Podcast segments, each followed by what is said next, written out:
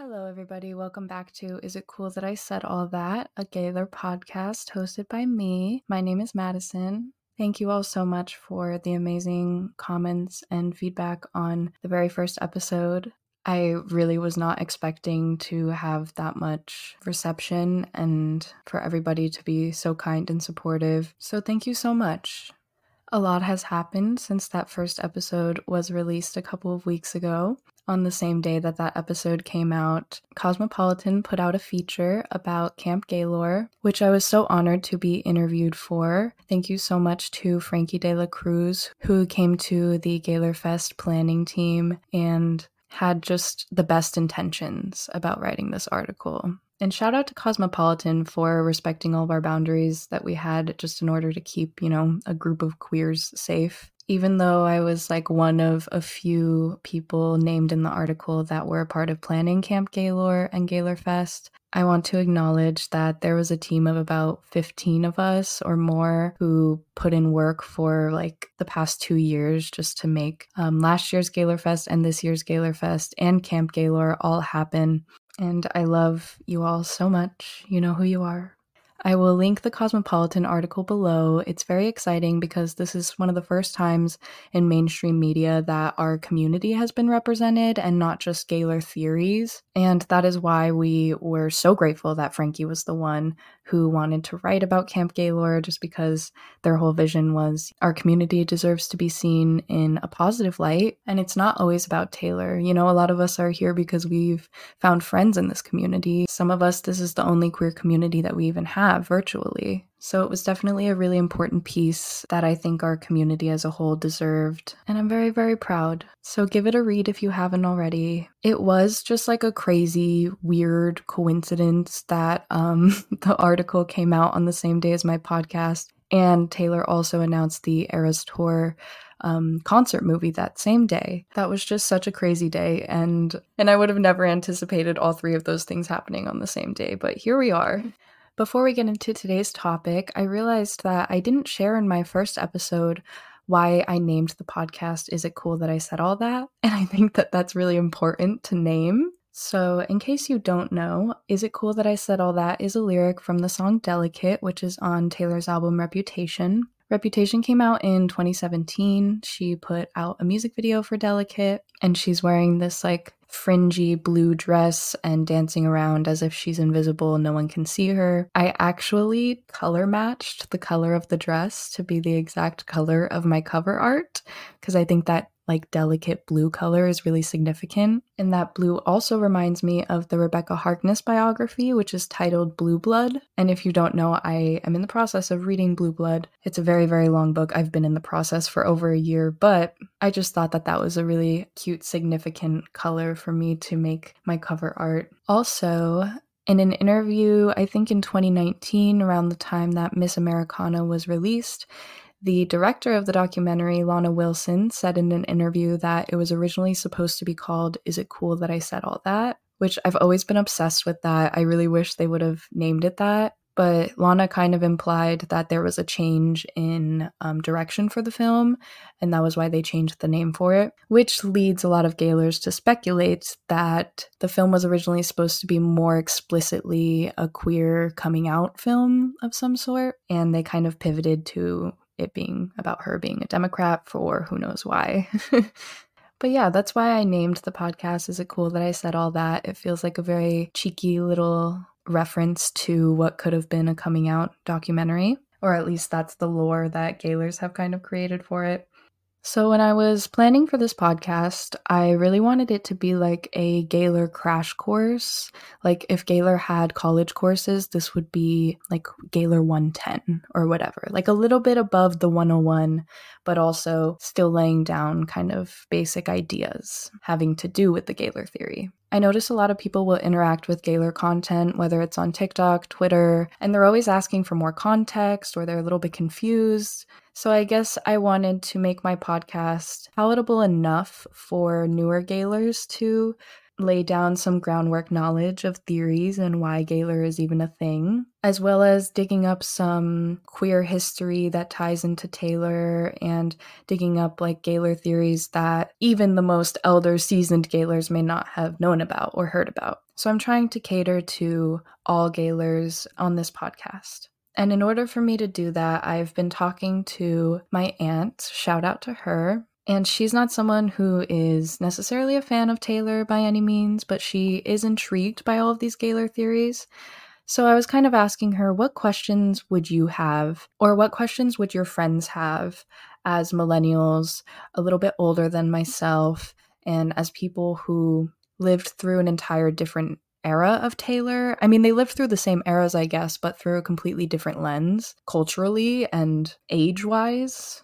And my aunt and all of her friends are queer, of course. So I was asking in order to kind of get a scope of what kinds of questions would people just barely getting into Gaylor theories, specifically people who are a little bit older and maybe weren't a fan of Taylor back in the day, but are starting to warm up to her a little bit more and are curious. And I asked her what kind of questions she would have. And one of them that always comes up, not just with her, but with almost everyone that I have talked to about Gaylor theories in the past few years. Their first question is, why wouldn't she just come out? Okay, but if Taylor Swift is gay, why doesn't she just come out? Okay, but wouldn't she come out?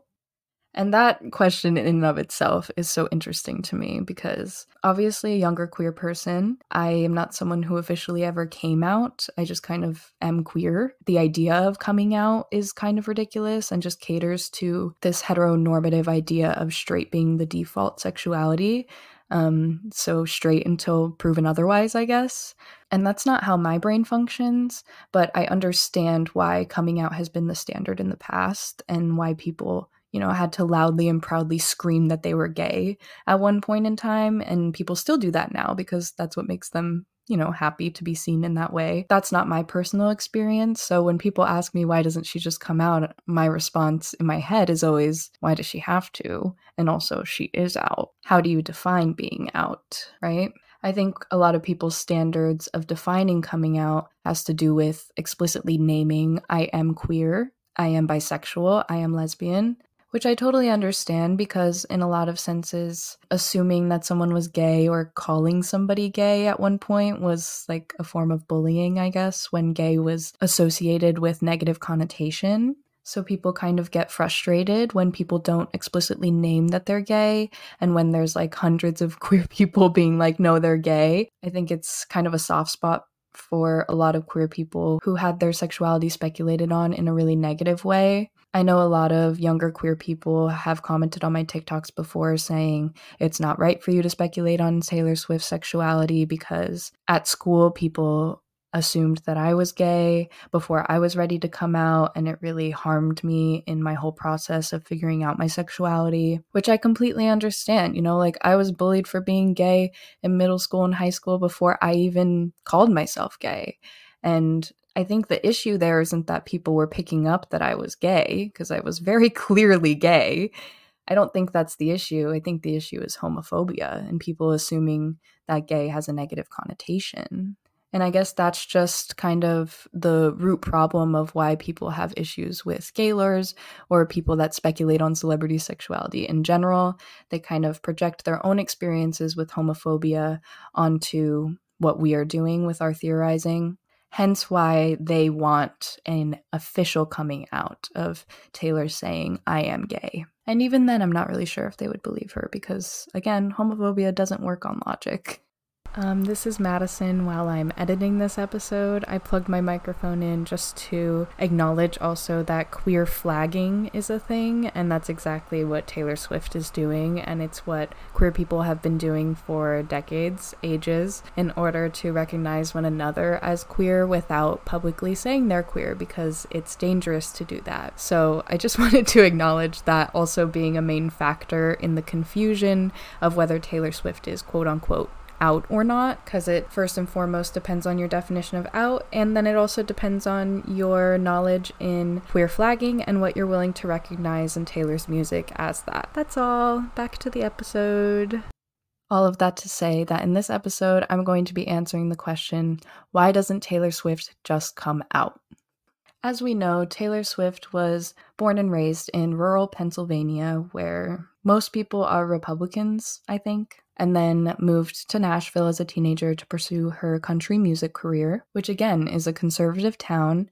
Country music is a conservative industry, and not just because of the 9 11 America First, like imperialistic themes that are in country music, but it's conservative because country music caters to conservative audiences. Country radio stations play music that cater to people with conservative values. And in this episode, I'm going to be talking about country artist Chely Wright, who came out as a lesbian in the 2010s. She was a really popular country musician and she shares her experiences with homophobia in Nashville. So we'll get to that. We're also going to talk about an album called Lavender Country that was released in 1973, which was, as far as I could find, the first gay country album ever. But overall, from the research that I did on Lavender Country and Chely Wright, and just what I've picked up on watching the country music industry my whole life, is that artists and celebrities are encouraged to match whatever the conservative audience's values are. And hopefully, after we talk about Chely Wright and Patrick Haggerty, who wrote the Lavender Country album, we'll have a really big, rounded out understanding of how dangerous it is to be a queer country musician and how dangerous it is to closet in that industry and how necessary it is. In 1974, at the Grand Ole Opry, which is a major country music venue in Nashville, Richard Nixon gave a speech what country music is, is that first, it comes from the heart of America, because this is the heart of America, out here in middle America. Second, it relates to those experiences that mean so much to America. It talks about family. It talks about religion, the faith in God that is so important to our country, and particularly to our family life. And, as we all know, country music radiates a love of this nation patriotism. Country music, therefore, has those combinations which are so essential to America's character at a time that America needs character. Because today, let me tell you, the peace of the world for generations, maybe centuries to come, will depend not just on America's military might, which is the greatest in the world, or our wealth, which is the greatest in the world. But it's going to depend on our character, our belief in ourselves, our love of our country, our willingness to not only wear the flag, but for stand up for the flag. And country music does that. Richard Nixon said that country music stands for our character, our belief in ourselves, our love for our country, our willingness to wear the flag and stand up for the flag. So, this is in 1974. This was really when country music was established as a very Republican based genre of music. I think at one point, country and folk music was alternative. In the little amounts of research that I've done in school and on my own, just for Gaylor theories, folk music used to be political, but in a really daring, radical way because it was coming from people who were living in rural America and had these like very autonomous ideas about government and politics. But clearly there was a shift at some point in popular country music. And I think 1974 is where it kind of went on to the upswing of being catered to conservative audiences the way that it is now. A really great example of this is a song by Chely Wright, which is called The Bumper of My SUV. And this song is one of her most popular, most listened to songs. Um, it's from 2004, so way before she came out. And it reads I've got a bright red sticker on the back of my car, says United States Marine. Yesterday, a lady in a minivan held up her middle finger at me. Does she know what I stand for or the things that I believe? and she talks about, you know, veterans in Vietnam. And then in the third verse, she says, That doesn't mean I want war. I'm not Republican or Democrat, but I've gone all crazy in this world just to try to better understand. And yes, I do have questions. I get to ask them because I'm free. so even though she's saying I'm not a Republican or a Democrat, she's still emphasizing this idea of like, I have freedom though because of the troops, which is a very imperialistic um, mindset. And this is kind of what I was trying to describe about how country music used to be this like I wouldn't say anti political, but it was very, I don't know how to describe it, like libertarian, I guess, of being like, I'm not Republican or Democrat. I just believe in freedom. and of course, this is just one example from 2004 by Chely Wright of a song that was political um, and played on country music radio stations. But if you know anything about current country music and the climate, if you're clicking through your radio stations and you hear country, at least like the stadium country music, you know that they're like talking about America and their guns. And I mean, I don't know much about what's going on in that world right now, but I know Morgan Wallen is like basically a white supremacist and is just at the top of the country music charts and has been.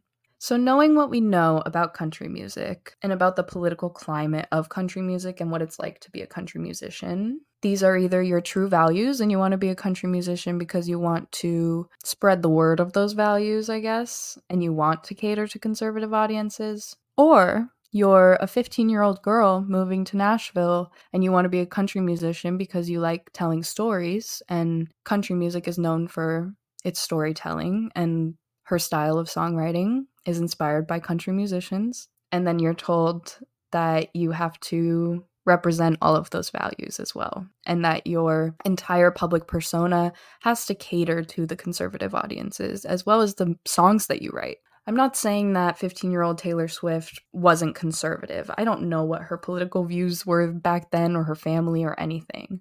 But as we'll get to it, Chely Wright emphasizes that all artists and celebrities, especially in Nashville, are encouraged to stay closeted, to enter bearding PR relationships, and to do anything they can to fit this cishet norm because that is what's most profitable in that industry. And even though things are shifting a bit and we see more country artists either coming out or being queer allies, I think Orville Peck is queer. I'm thinking of Kelsea Ballerini, who isn't out, I don't think, quote unquote, but is a very strong ally. We all know how that goes. So even though things are shifting, air quotes, there's still people like Morgan Wallen who are at the top of their game in Nashville. So why doesn't she just come out, right? I guess there's the simple answer. She originally was a country music artist who was brought up in Nashville and by Nashville, by record labels in Nashville, by people like Scott Borchetta in Nashville. I can imagine those being a big reason for her not quote unquote coming out. So it was just a year before Richard Nixon said that country music represents America's character, love for our country, freedom, the flag, this and that. It was just a year before that that Patrick Haggerty released an album called Lavender Country. This was country music's first gay album. It was actually funded by the Gay Community Social Services of Seattle, which I thought was really cool. It features a song called Crying These Cocksucking Tears. And apparently, a Seattle radio disc jockey lost her FCC license for playing that song on the air. When the battles begun, sir, I tell you I'm done, sir, crying these cocksucking tears. The battles begun, sir, I tell you I'm all done, sir.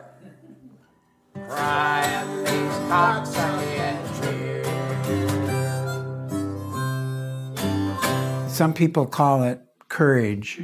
I prefer the term rabid because that's certainly where I was, and very angry. Most of us were angry. Uh, I think the the anger was probably the uh, the bottom line emotion that spurred us all on. Everybody, including me, who was involved, especially in the early 70s, was taking a real big risk. I'd been kicked out of the Peace Corps for, for being gay. I ended up in a mental institution. I spent from 1970 to 1978 jobless and unemployed because nobody would hire me because my mouth was so big about the issue all of us knew that we were potentially sacrificing our life. I had more than one personal friend in the early 70s murdered.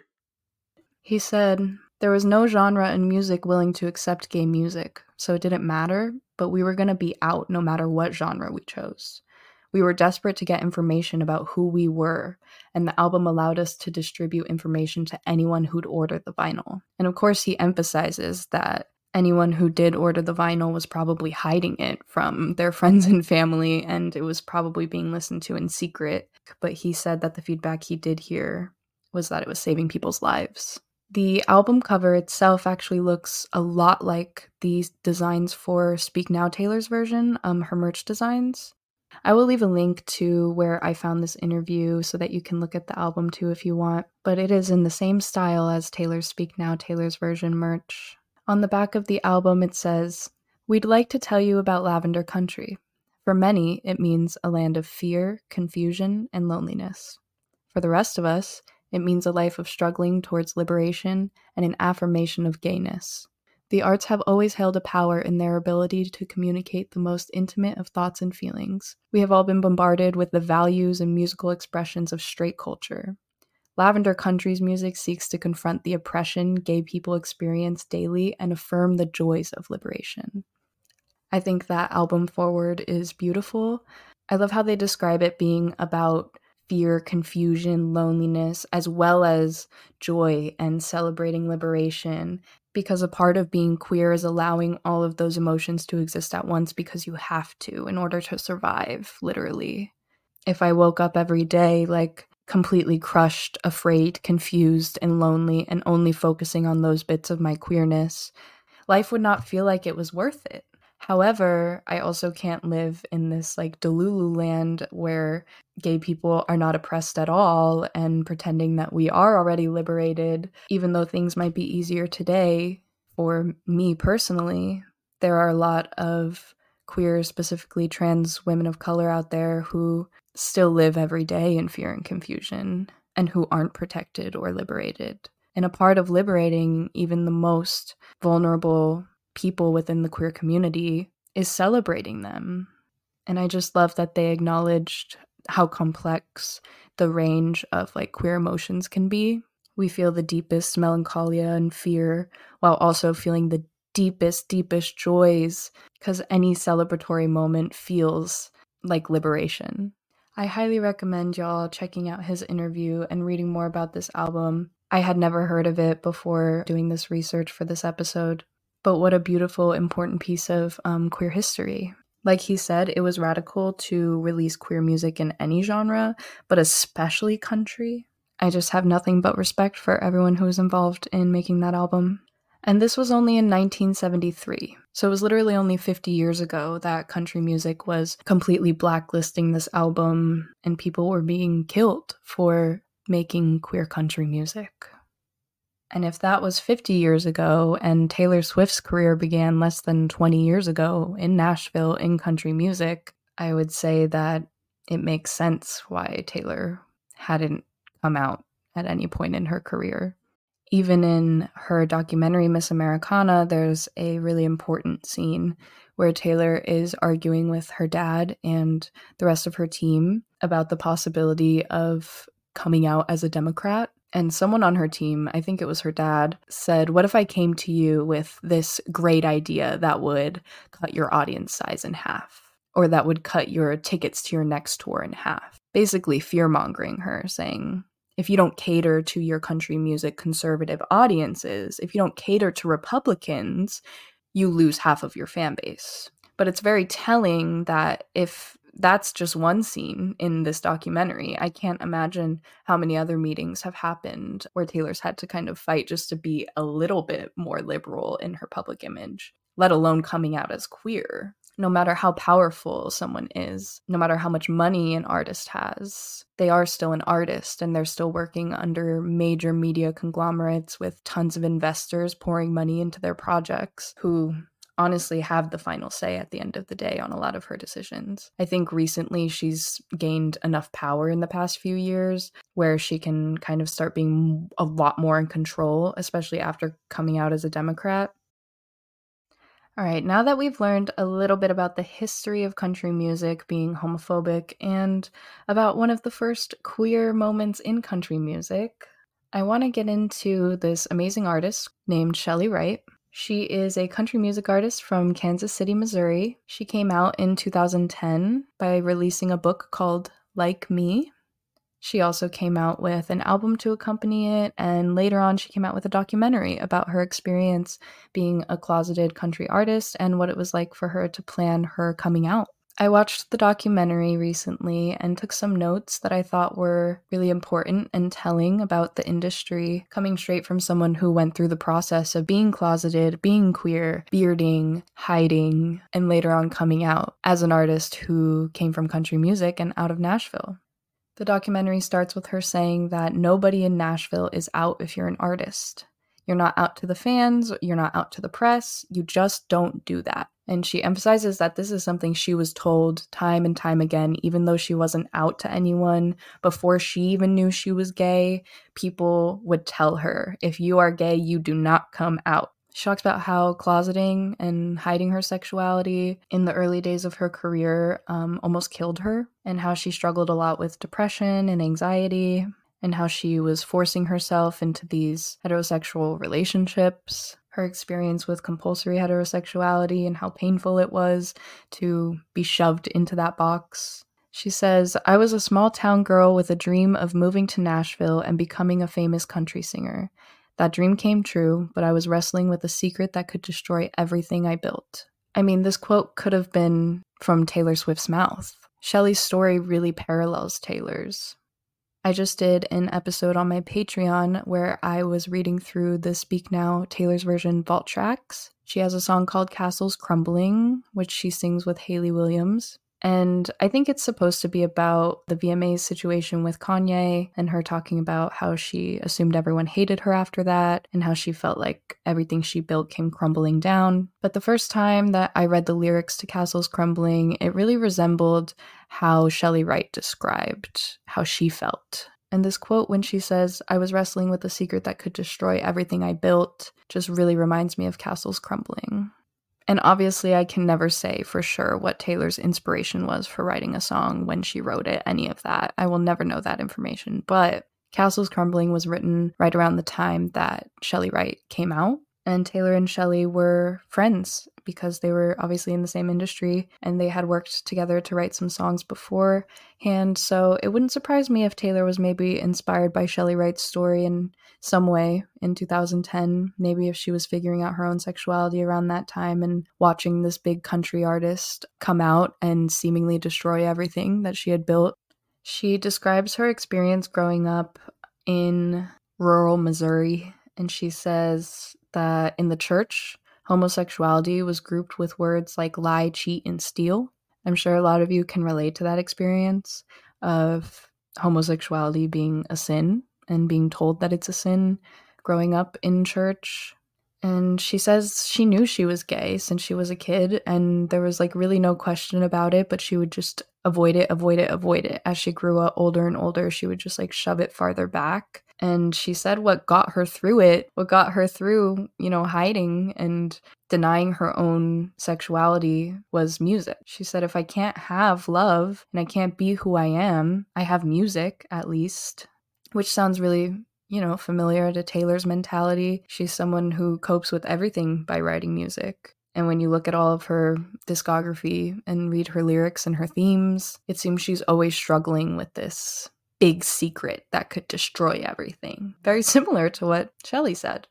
During the documentary, they have a country music historian come in and talk about being gay in country music. He says, Country music embraces God, family, conservative values, and represents that core, middle class, working class, white America. Couldn't have said it better myself.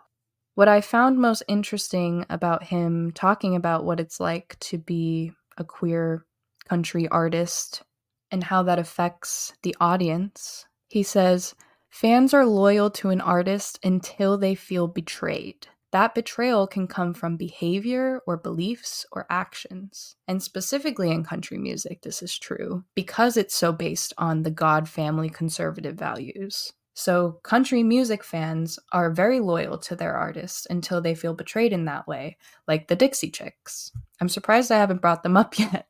But Taylor talks about them in um, the Miss Americana documentary as well. She says that her fear was always to become like the Dixie Chicks. But I think this idea of betrayal coming from fans is very relevant to Taylor's fan base specifically. Taylor capitalizes on this parasocial relationship that she has with her fans. She's always said that she's very close to them. She messages with fans on all social media platforms. She used to invite them to her house for these secret session parties where she would play the album for them first and make them cookies. Talks about how all of her music is autobiographical and it's a part of her, and all of her fans know how she feels and this and that. A big part of the Taylor Swift brand since the beginning of time is her parasocial interactions with fans. And if you're a Gaylor and you've seen Hetlers interact on social media with other Gaylors, you know that they get really frustrated when we talk about Gaylor theories because it doesn't add up to the timeline that they have for her, or the story or the image that they have of her. Because Swifties in general, Taylor Swift fans, including Gaylors, we are also parasocial with her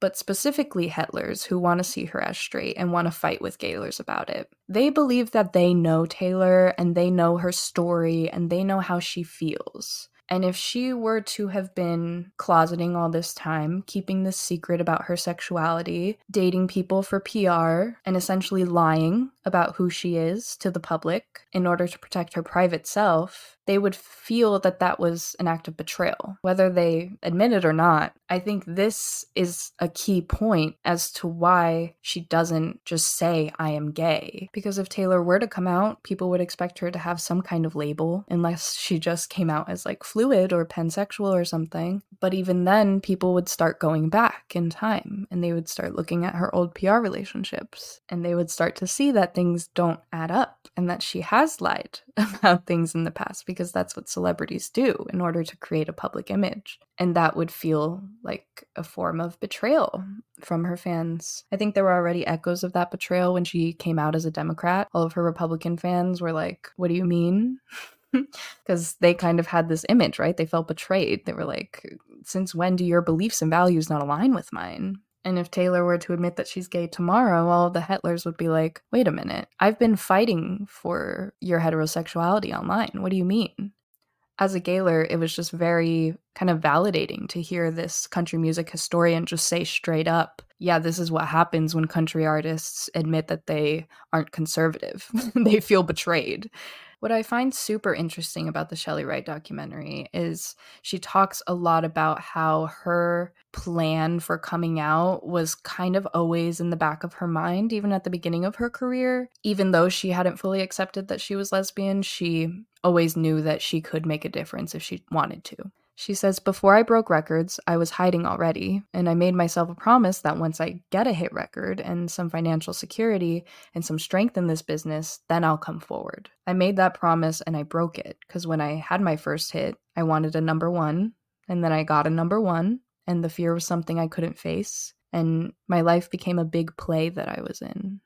I love that she describes um, this idea of keeping her sexuality a secret and keeping her public persona up as a big play. Because when I look at Taylor, um, there has been a lot of times where it feels like she's just playing this role of Taylor Swift trademark, you know, and like she's in this big play, very Truman Show coded, and she's just playing the role, you know. If the shoe fits, walk in it till your high heels break. It's a lyric from Long Story Short, reminds me of this quote and having to play that role.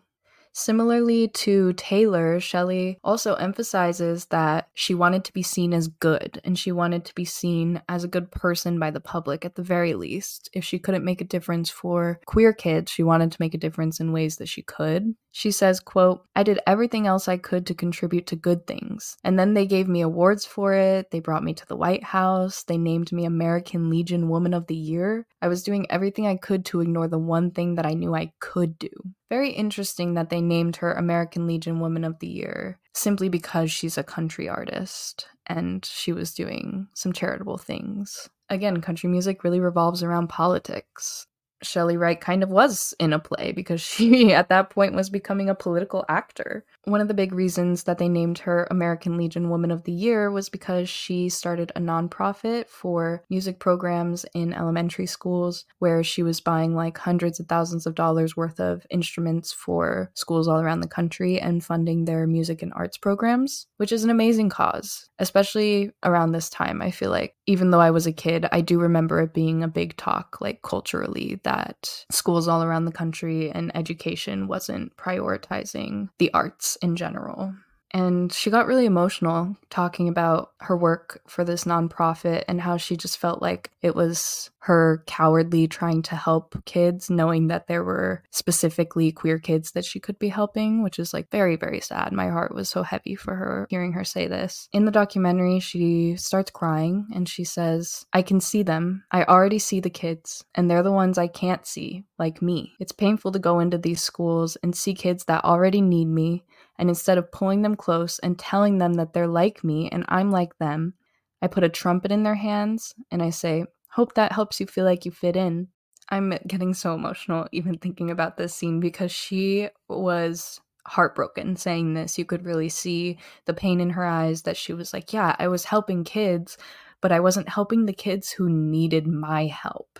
I mean, like, as someone who grew up queer and with not very many queer idols, especially not in country music at all, it just hurt my heart to know that she carries all that guilt because it's true you know? Like you can you can help in the ways that you can help but at the end of the day she's still hiding a secret and she knows that she could be helping queer kids specifically if it only weren't for this big secret and if it only weren't for who she was in the industry there's a scene with Chely's hair and makeup artist where she talks about how she used to do hair and makeup all around Nashville. And she said, There's tons of artists in Nashville that are gay, but they never say it. And you can feel it. Everyone's very sexually repressed there. The hair and makeup artist's name is Sherry, and she describes how she herself is queer and she was queer when she was first working with Chely and out and she had a girlfriend who was like her serious partner and she said I picked up vibes from Chely and I asked her are you gay while we were on you know the set of a music video one time I just asked her straight up. And Chely's response was Sherry you just don't ask people that. You don't get to do that and Sherry said that Chely accused her of outing her and Sherry's response was I'm outing you to yourself and she ends up saying that she just knew that Chely couldn't accept it and she respected that and she understood it and she never brought it up again. I think something that straight people often don't recognize is like even if someone is a flaming gay, that doesn't mean that they're ready to admit it to themselves or that they feel safe enough to share that with anyone. Gaylor's pointing out, you know, Taylor's lyrics being gay and Taylor herself claiming to be an ally and all of these things. Taylor herself could tell me to my face, I am straight, and I would still be a Gaylor, and I would still find gay themes in her music. Because just like Sherry picked up on Chely being gay, queerness is multidimensional. Queerness is energetic. Queerness is something you feel, not necessarily something that you have to speak about or name for you just like to know. When I was a child, I made friends with a group of gay people in my elementary school who I don't even know if they're gay now, but I know that they're gay. I don't know if they're out now. I don't know if they would consider themselves queer now, but even back then I knew that they were before I even knew that I was, or I knew what that meant, or before I could name it, I flocked to certain people in my life because I could feel that they were queer like me, that they experienced life in the same way that I did. Queerness is a lens, it's not just about sexuality and attraction and your relationships to other people. And even though Chely literally got mad at Sherry and said, You can't ask people that, Sherry, who is also queer, understood what that meant. She understood that she couldn't accept it and she respected that, never asked about it again. Does that mean that Chely Wright was lying to her? Does that mean that Chely Wright isn't gay and Chely is homophobic for saying that? No. It means Chely's queer and dealing with her queerness in the way that she was at the time. She goes on to talk about her secret relationship that she had. She says she met the love of her life when she was 23 and that she was Catholic and they moved in with each other. She said that they hid that no one knew they were together and they didn't tell anyone that they moved in together, nothing. But Chely was still not satisfied with life. even though she had this queer relationship happening in private and she had found a partner who kind of understood what it was like to hide and to come from a religious background, she was not happy still. She says, I was at the top of my career and I would get off stage, take my makeup off, and immediately look in the mirror and say, Who are you? What are you doing? This totally reminded me of the Delicate music video where Taylor is looking in the mirror and like making silly, goofy faces at herself and whatever. It's just like the first imagery that comes to mind when I heard this quote. They interviewed her tour manager at the time and asked about, Did you know anything about Chely's relationship at the time? And he says, she was private about her life and relationships. I knew she wasn't very attracted to men, but my job was just to protect her no matter what the stance was. Every now and then I'd hear something, and a lot of people would say, Don't ask, don't tell. Like, it's not my business. The notion of don't ask, don't tell, which originally comes from the military, being implemented into Nashville country artist culture, makes a lot of sense. I actually am so glad that he used the phrasing don't ask, don't tell, because that is exactly what this is. What I find super interesting about her tour manager saying all of this too is this was someone who was really close to her at the time, and he still didn't know anything. Chely wouldn't necessarily deny that she was gay or bring anything up, but she also wouldn't say that she was. And he, even though he had heard rumors that she was gay, he was like, I don't want to ask, and it's not my business. I'm here to protect her and be her tour manager. So it makes me think a lot about Taylor's team and how much they know about her sexuality or how she identifies. It makes me wonder how much they know about her relationships and if it really is just they know what we know and everything else is a complete secret in private, which wouldn't surprise me if her team even didn't know about her relationships in private because shit never gets leaked. So ironclad NDAs and loyalty will do that for you. Her and her secret partner both didn't want to be out, so it worked out for them to be kind of in hiding together. But while they were living together and fully together, they both tried dating men, um, which is what lesbians have to do to survive, right? They have to beard, pretend they're in relationships with men in order to continue to be gay in private.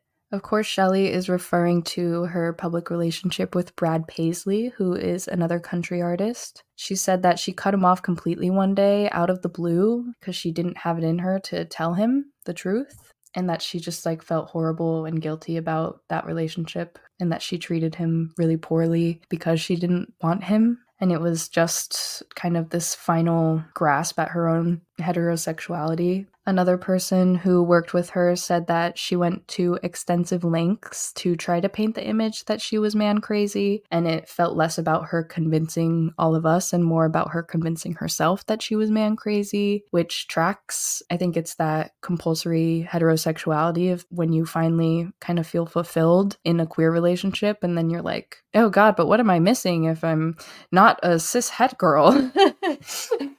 And especially when she's like having to hide this private queer relationship and it's in secret and all of these things that make it so painful and like a pressurized cage chamber that she's in. Of course, she feels like it'll be more freeing and fulfilling to maybe try to date a man in public and be man crazy. You know, sometimes that seems like the, the easier option because we live in a society where it is the easier option. Hence why Taylor Swift publicly only dates men the interviewer asked her if any of her country music peers ever asked her about being gay. And she says that only one of her peers came to her and said, You're not gay, are you? And she said that he was really mad about it. And he was really trying to intimidate her because he had heard something.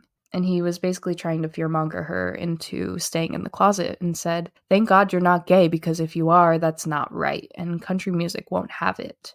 It's a sinful lifestyle if that's what you would have chosen for yourself, and it's not cool. She says that that caused her to break up with her girlfriend a week or two later.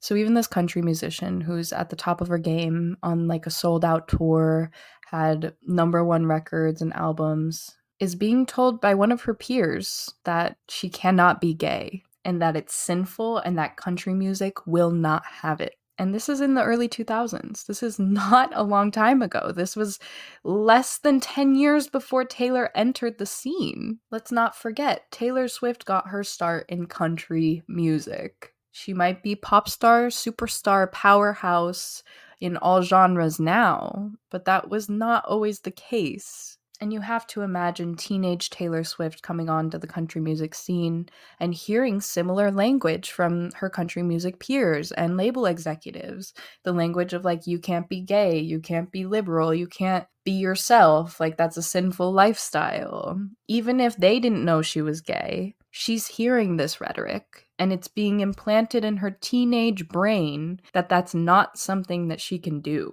Am I getting across? That country music is a homophobic industry yet. Hello, it's Madison while I'm editing again. Hi. Um, I completely forgot to mention this very famous interview by Chely Wright during her book release and a fan asked her what it was like to be queer in Hollywood. And this clip is just really, really important. So I wanted to make sure to include it in this episode. It also ties into a scene in You Need to Calm Down where Taylor wakes up in her trailer that is in the gay trailer park and she turns on a blender and shoves a bunch of like cotton candy in it. It's a very random scene that I didn't understand at the time, but if we apply Chely Wright's blender metaphor, which you'll hear about right now, it makes a lot of sense why she included that scene in You Need to Calm Down. So here's that clip of Chely. Cool, yes, sir. As someone who has lived the double life in Hollywood and show business, how do you feel the political and social climate of being gay in Hollywood and the music industry is for someone who's like gone through it, Yeah. the process? Well, it's insane. It's inhumane. Something's got to give. And the machine of the hiding, and there's a big machine, let me tell you.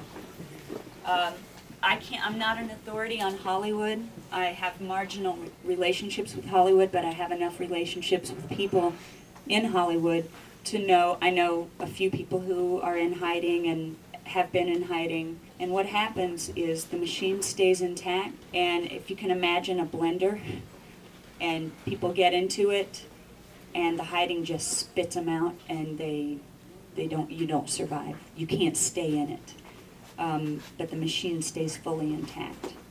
And it's unforgiving and, and it, ki- it kills people spiritually and oftentimes physically. And you, you know, you, you tend to see people, uh, I won't name names um, because it's not my business to do so, but when you just pay attention to the people that you see that, God, they had such a good career. What happened to that guy or what happened to that girl now? Now she's she's a mess. She's in rehab again, or she was a such she had twelve hit movies, and where did she go? Pay attention, because it's no fault of theirs. When you hurt so bad, and when you hide and you are denied holding hands with your girlfriend, or holding hands with your boyfriend, or talking about in an interview about I spent the holidays with my girlfriend. When you are denied that basic primal joy that everyone else gets to have. It hurts. And what we what do you do when it hurts? You medicate. When you have a headache, you take an aspirin. When you are tired, you sleep. We medicate pain. That's a a basic thing that we do as humans. And when you notice that these people get kicked out of that blender and just that machine just it's going to keep going. And it's going to keep going until somebody who has something to lose stands up and just says, I'm gay. Somebody big. I mean, you know, I, I had something to lose, but I'm not. We need a huge, huge star at the top of their field, at the very top, to stand up and say, I'm gay. And I'm normal, and I'm not a mess, and I have a monogamous, happy, loving relationship, we need those people. Nate Berkus said it so beautifully on the Larry King show the other night when I was on with him. He said, Where are our heroes? It might be 2023, but like queer people are still oppressed, especially in places like Nashville, Tennessee. So when people say things like, well, it's 2023, shouldn't Taylor Swift come out? It's like, yeah, she's a billionaire almost and has all this power in the industry. She probably could come out question mark could she though Anyways, back to Chely Wright. She broke up with her girlfriend about a week after that country musician told her that being gay is a sinful lifestyle. After breaking up with her girlfriend, she says that she became extremely suicidal. She said, quote, "It occurred to me that I had masterfully created a life that I don't want. I don't want this life. I made a mess of my life." Her use of the word masterful reminds me of the song Mastermind. I think Taylor quite literally explains in that song why she hasn't come out. All the wisest women had to do it this way. We were born to be the pawns in every lover's game. If you fail to plan, you plan to fail. Strategy sets the scene for the tale. Taylor's calling herself a mastermind for creating these intricate narratives about who she is and about her lovers, an entire public life, an entire tale of a story of Taylor Swift. And in the bridge, she confesses that it's all because no one wanted to play with her as a little kid.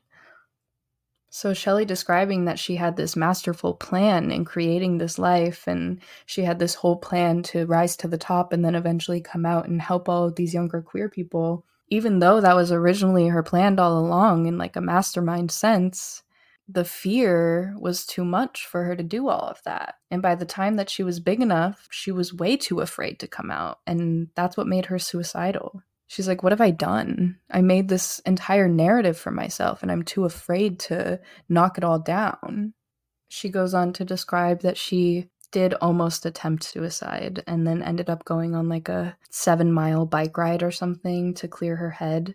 And that, like, God saved her and she got very spiritual about it, which is valid. You know, God means different things to different people. And that she could feel this um, energy throughout her bike ride that she was still meant to do something bigger. She says that she started writing the song Like Me, and she said it's about the trauma of being gay. And she decided that she was going to come out with that song. She said, I can't be the only one who's suffering like this. And that was when she decided it's time for me to start planning my coming out. And it's time for me to do this, not for myself, but for all the other queer people who suffer in this way and don't have my power in this position. She said, quote, If I do it in a proper way and get myself to the top of the mountain and I say it, more people will hear it and it'll be more effective. And that's what I want to do. That quote really reminded me of Taylor talking about winning her Grammy for 1989 in the Miss Americana documentary, she says, I had gotten to the top of this mountain, but I was alone. I had no one to like high five. I I was still alone. No amount of success could fill this void of loneliness that she was having. Just interesting that um, parallel in language with Chely and Taylor, both at the top of their careers and still feeling this like hole so, in order to come out, um, Chely talked to her team, and they were basically like, oh, hell no, this is not just gonna happen overnight. We need to plan for this to happen, and it needs to be like an entire thing. Which they basically told her that it was gonna take like three years in order for this plan to work. Does that sound familiar? How Taylor says that she plans for things to happen three years in advance? She had three publicists working with her for this, and they said that you have to do it this way, or you're not going to have the forum to get out there and to be an entertainer or a social activist. Basically, if we don't coordinate your book release and album release and you coming out in a very carefully planned, methodical way, you're not going to have any job anymore as an entertainer or as an activist. No one will know who you are. And Chely expresses that it was disappointing that she had to do it this way and that it had to be this methodical, but like Taylor said, all the wisest women have to do it this way, right?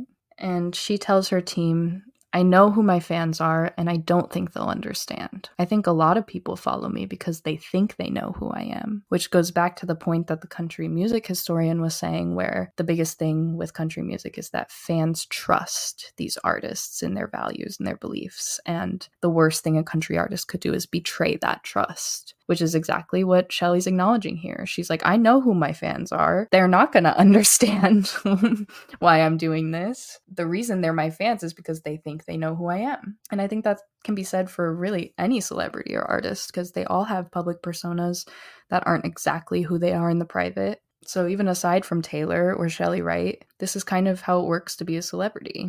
That parasocial illusion of trust and the projection of beliefs and values onto these figures. fans who are listening to music, buying albums, like giving their money to these labels, they're fueled by this trust, this parasocial connection. So when you break that, you betrayed them. Although I wasn't really old enough to understand what was going on with the Dixie Chicks, I do think it's interesting that the one time they spoke about like their politics, everyone boycotted them and like destroyed their CDs and they were just like blacklisted basically from country music. But it's like had they really spoken on their politics before that? Did people just assume that the default was that they were Republicans and they would never speak against Bush? Maybe I need to do more research on the Dixie Chicks. I'm interested to see how that betrayal of their fans looked. Just to give an idea of the process of what it would look like for someone as big as Taylor Swift to come out in a really big official grand statement type of way even Chely Wright back in 2007, 2008, when she was planning her coming out, had to wait three years, first of all, and plan all of this shit with a team of publicists. And she had to do media training for like three months prior to the release of the book and the album so that she knew how to answer homophobic questions that interviewers were bound to ask her, not only on country music radio stations, but mainstream media. Because, in case you forgot, people are homophobic, and they especially were even more homophobic in 2010. So they showed these really interesting clips of her having media training with this like professional, and he's basically teaching her how to not get angry at homophobic questions and how she can answer them in a polite way and like smile and use the correct wording so that people don't see her as an evil gay.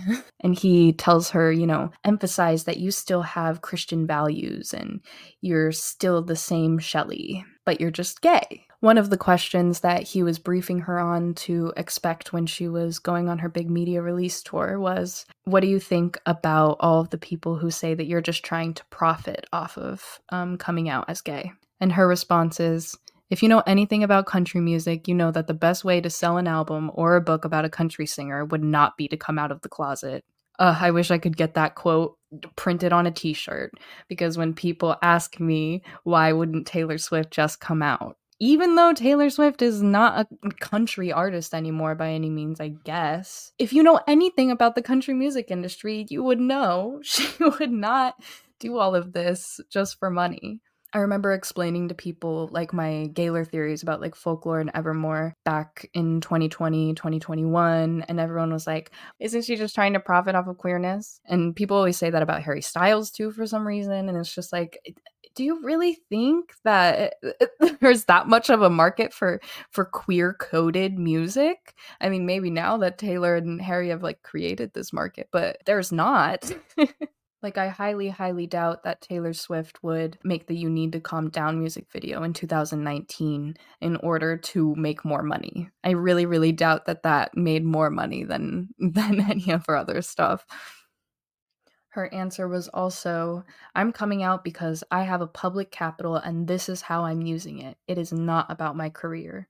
So she emphasizes like it's not because I want my career to go farther and I'm trying to make money off of a gay audience. I'm doing it because I want every queer person in this country to understand that if I'm gay, it's okay for them to be gay too. Very admirable, honestly, at this time. Another quote I loved from her that was very um, Taylor coded was her talking about her songwriting. And she says, even though I was closeted, I was still telling authentic stories. And storytelling through my music was perhaps the only place where I didn't feel like I was a fraud. I think that's very interconnected with the themes of folklore and Evermore and how Taylor emphasizes I'm flexing my storytelling muscles here, and these are all fictional, this, that, whatever and then she slowly has like unraveled that they are not fictional and they're actually autobiographical and all of that. But i could really see taylor um, tapping into this quote and just being like yeah storytelling is the only place where i don't feel like a fraud. I think Taylor getting to storytell on Folklore and Evermore, um, infusing her own emotions and autobiographical stories into these characters, did make her feel like less of a fraud. And it made a lot of us see her us queer people. Because even if the stories aren't necessarily about Taylor, they're queer. Queerness doesn't have to be named like that for us to know that it's queer. The documentary ends with her like going in this pride parade and it was really really cute. I highly recommend you guys watching the documentary. There were a lot of parts that I obviously didn't get to. I was trying not to make this just a whole synopsis of the Chely Wright documentary, but there were just so many good quotes. Anyways, the documentary ends saying that Chely continued to perform music after that, but that she has not received a single invitation from the country music world since coming out with her book and album and this documentary, which again is telling of how homophobic it is. Chely Wright literally came out and they were like, nope, you are not invited anywhere ever again. Blacklisted, done huge major shout out to Chely Wright. She has a lot of cool other projects that she still is uh, pretty active with, so you should check out her Twitter. If we're talking about Chely Wright's Twitter, now might be a good time to mention that Chely Wright is a Gaylor, and I don't say that lightly. In January of this year, Chely Wright was active on Gaylor Twitter. Just for context, the original tweet was from at Real Breelore, who said, I need Taylor Swift to bring at Chely Wright out in Nashville on May 5th as a surprise guest. It's her 13 year anniversary of coming out. To which one of my moots, Almu, replied, who's at No Barbie, No Crime. And Almu said, Chely, if you read this, we love you and look up to you. Chely Wright quote tweeted it and said, I see you, period. I see you all. My love for at Taylor Swift is deep and wide not only is it crazy that Chely Wright was openly just responding to a couple of Gaylors talking about her, the fact that she said, I see you, and that ended up being a vault track for Speak Now, um, which was announced that weekend. I don't know if Chely Wright was trying to like let us know that that was going to happen, like something was going to happen on that weekend. But Speak Now Taylor's version was announced May 4th, which was the 13th anniversary of Chely Wright coming out. Taylor performed in Nashville that weekend, likely place for her to be on the anniversary of Chely Wright coming out. And of course, one of the Speak Now vault tracks is I See You. So I think that that tweet from Chely Wright was Easter egging I See You as a vault track, as well as the fact that there was going to be an announcement on that weekend. Now, you might be wondering has Chely mentioned Taylor in the past? Are they friends? What's their relationship like? Obviously, Taylor acknowledges Chely in some way if she was literally planning for the Eras tour to be in Nashville on the weekend of her 13 year anniversary of coming out and announces Speak Now on that same night with a really gay, really, really gay forward for the album. Well, there's actually a unreleased song that Taylor and Chely worked on together in 2006, which was a very long time ago before Taylor even had her break as an artist, really. And you can look it up if you want. I will, of course, put links to everything that I've been talking about in the description of this episode. But Thinking About You is really gay. And obviously, I can't say if Taylor Swift, as like a teenager, sat down with Chely Wright and was like, hey, I'm gay. Can we write a gay song? And I can't guarantee that Chely Wright sat down and was like, hey, I'm gay. Let's write a queer coded song together. Like they didn't. But when two gay people get together, it's more than likely that whatever they write is going to have some themes of gayness in it, right? The lyrics read Walked into a chair leg as I was thinking about you. Your face jumped right in my way, as things lately do. Oh, baby, can't you see? The thought of you makes a mess of me. I walked into a chair leg as I was thinking about you. And the chorus reads now I can't walk straight. I can't talk straight. Can't think about anything but the way it should be. It could be until you come around again. I'll be doing what I usually do, thinking about you. In the second verse, which sounds a lot like Tis the Damn Season, she says, I get lost when I drive around town thinking about your smile. Always end up your side of town, and I don't know why. Must be something under this hood. nobody strong like you. And then the third verse reminds me of Gold Rush. Your eyes are the color of the great big sea, the one I go swimming in, every time you look at me. That is quite literally the premise of Gold Rush. Twinkling, gleaming, eyes like sinking ships on waters, so inviting I almost jump in. I hope that Thinking About You gets re recorded for debut as like a vault track or something. I really, really, really hope so. This is me manifesting. I'm crossing my fingers. Chely Wright, if you hear this, please go re record Thinking About You with Taylor. Taylor, if you're listening, please go. Re- anyone who can get this message to them, please put Thinking About You as a vault track for debut, please. Aside from them writing a song together in 2006, there was also a interview in 2019 with Chely Wright on CNN, the day that You Need to Calm Down came out. And Chely did a pretty long interview with them, which again, I will link below and I recommend you watching, where she says Taylor Swift's messages that she's sending in this song and video is going to save queer people's lives. She's very careful with her language, obviously. She's not going to be like, wow, Taylor Swift gay, it's going to save lives. She's just like, this is an amazing message that she's sending for inclusivity and equality. But the quote that I was most curious about was she said, I would read liner notes as if they were bedtime stories as a kid, and nowhere did I read anything about being homosexual. And that's Chely referring to like those album booklets with all of the lyrics to the songs and how she used to read them as a kid, like looking for lyrics to relate to, and that there was never anything that was homosexual.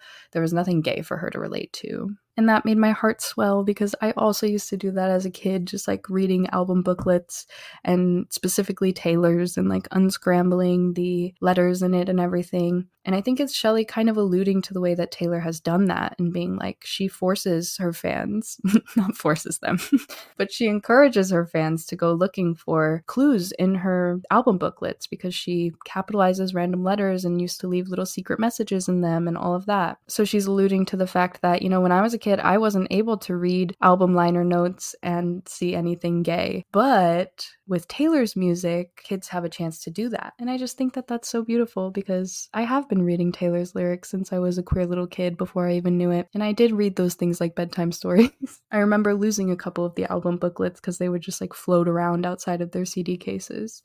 Thank you, Chely, for the um, album booklet reader representation.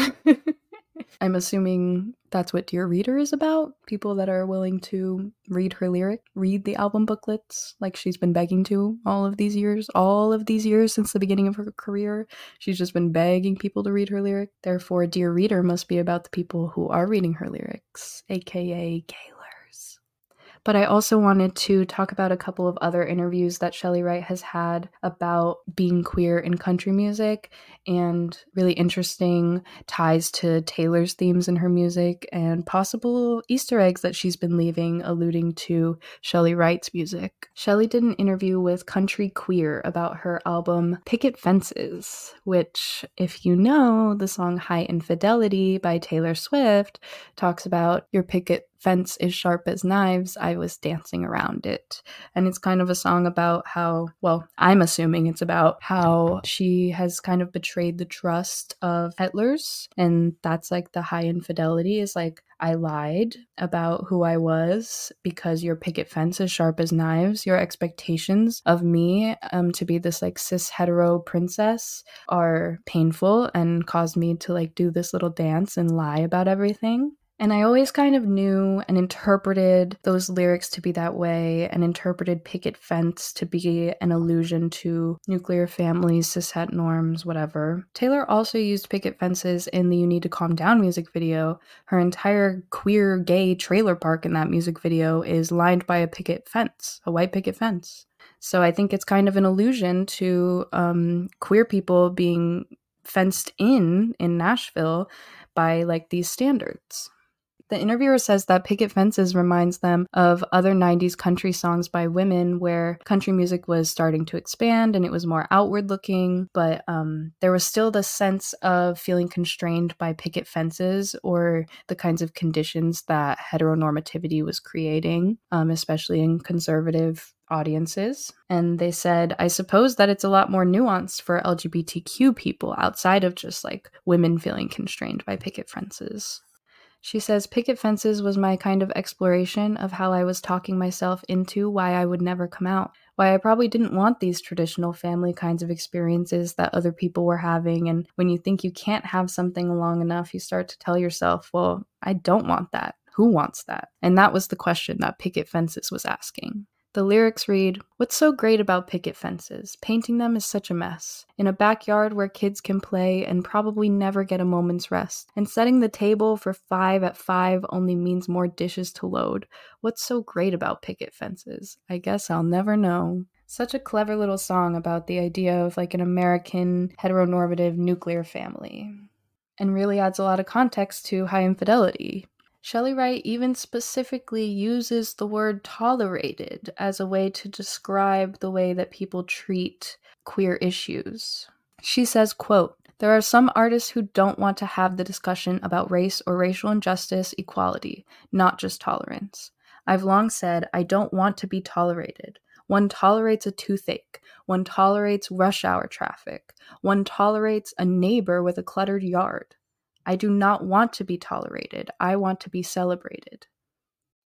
She says, I've never really loved that term tolerance, despite the fact that there are some artists and people in the industry who are not into pride events or celebrating people like me. There are a significant number of marquee hit makers right now who are willing during Pride Month or Coming Out Month to tweet or put an Instagram post up about queer issues, and that's huge progress.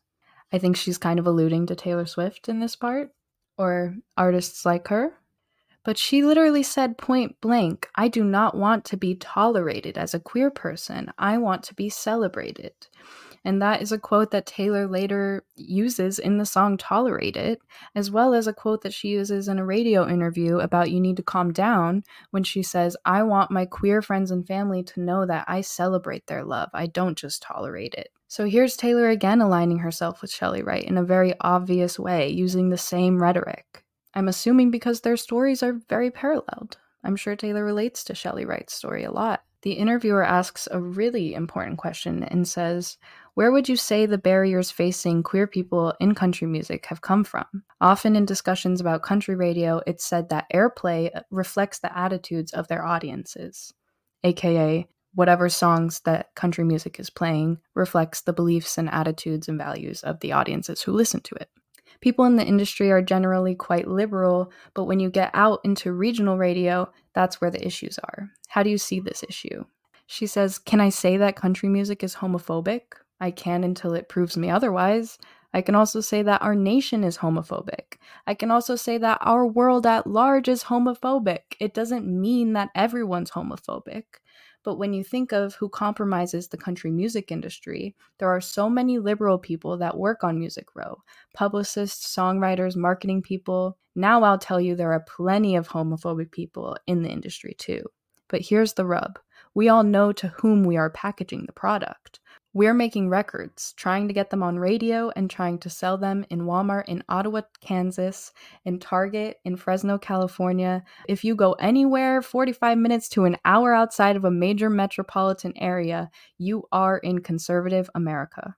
And in conservative America, the number one most consumed kind of music is country music. So for producers and people on Music Row pulling the levers of who gets a shot at radio, they're thinking it's so expensive to put an artist out there. And they can't afford to put all of those resources into an artist to go out there that has strikes against them. So why would they choose to break the norms? And the answer to that, I say, is because they should, because they have a responsibility. They have a moral responsibility, they have a human responsibility, and they have the power to break some of those norms. And I think they need to look at themselves in the mirror and say, you know what's going to be said about me and what I did for progress and to make the world better and different? I think some people in the industry are asking themselves that question now, and it's bearing pretty exciting results. So, here in this quote, Chely Wright's pretty pissed, right? She's straight up calling country music homophobic and saying, until it proves me otherwise, that is what I'm going to say. And while I'm at it, this country's homophobic and the world is homophobic. Let's not forget queer people are oppressed systemically. This is not just country music. And she makes a great point of like, of course, there's liberal people that work in Nashville and on Music Row. There's publicists, songwriters, marketing people, all of these people that work to put these albums and artists out and to promote them and create their public image. No matter how liberal those people might be, they know who they're packaging the product for. They're for people who are in rural areas outside of metropolitan cities they're people in conservative America. And at the end of the day, everyone on Music Row is putting money and investments into these artists and they can't afford to to put it into an artist who's taking risks like that on country radio. And here Chely Wright is just like pleading for artists and everyone in Music Row alike to want to change that. Like, why would you choose to break the norms if it's not going to make you any money and if it's going to be a huge risk and it's because you should? And I love how straight up Chely is about that. It really, uh, it just, it, it hits something in my heart and in my brain. I'm like, yes, thank you for just like speaking logic. So again, when people ask me, why wouldn't Taylor Swift just come out? Because look at what goes into packaging up an artist like her and look at who they're packaging her up for and who they have been packaging her up for for almost 20 years.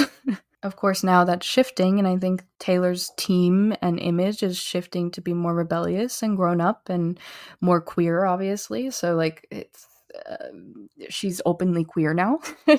she hasn't officially stated that she's gay, but I think it's pretty obvious to anyone who pays attention that she is. So I guess it kind of begs the question of like, will she eventually name that she's gay? Maybe when she releases her debut album, which is her last country re record that she'll do. Maybe that will be her moment where she harnesses like all of this power that she's gotten and uses it to shift everything in country music and in the industry in general. I think that's kind of what she's alluding to in the Karma music video when her and Ice Spice make it to the top of the mountain and she harnesses literally her power with her lasso and like wraps around the moon or whatever. But I think that that would be a really great way for Taylor to just cap off all of her very open queerness over the past few years by releasing debut her first country album where her image was first created and releasing it for the audiences who are obviously waiting for her country re-recording and saying hey fuck you. By the way i'm gay. And i have been gay. And this album is gay because i'm gay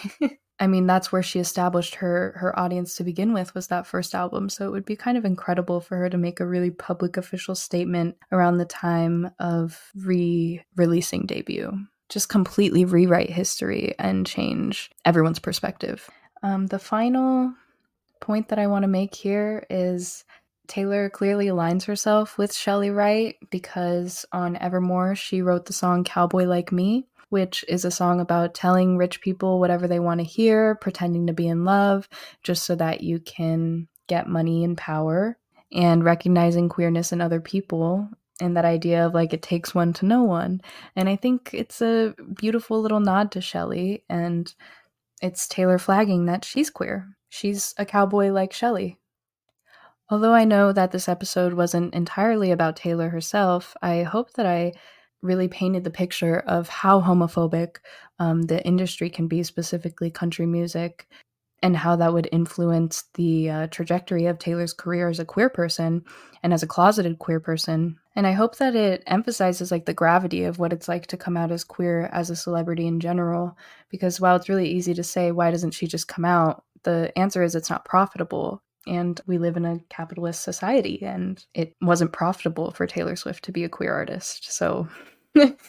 it's just as simple as that, I guess. And homophobia exists, so there's the other one. Not to mention all of the people that she's been publicly tied to, and the fact that this would cause people to ask a lot of questions about her previous public partners, as well as her private life and her private relationships. I think what she's doing now is this like glass closet situation, which she has flagged plenty of times in her music video imagery and in the Eras Tour imagery, where she's just kind of allowing people to see her if they choose to. And maybe down the line, she'll write some big book like Chely did and come out with a big documentary about how hard it has been for her to figure out her identity in this industry, as well as what it's been like for her to have to cater to these conservative audiences. I think that the Miss Americana documentary was a great start to lay the groundwork for an eventual official coming out movie, but um for now she is out. She has made it very clear that she is queer. She put out You Need to Calm Down and the Lover album in 2019 and since then she has made it very very obvious that she is queer regardless of her little public boyfriends. So, at the end of every episode, I had said that I want to shout out one of my favorite Gaylor creators who has really great theories and who I want to support. So, today I want to shout out one of my very treasured moots at Choco Femme. They are a friend of mine in this Gaylor sphere. And there is not just one specific theory that they have brought to light. There are several. I think their knowledge of queer history and like the research that they do into queer archives in order to connect to Taylor's current work is just groundbreaking. There have been so many things that they have pointed out that have snowballed into big, giant, important theories, and it all like started with Choco Femme. So I don't want to shout out your real name, but I love you so much, and thank you for all the amazing work that you do to teach us all on Gaylor Twitter about queer history beyond Taylor's music. I have learned so much from you, both on Twitter and off Twitter, and please go support them. Follow them on Twitter. I'll link it below.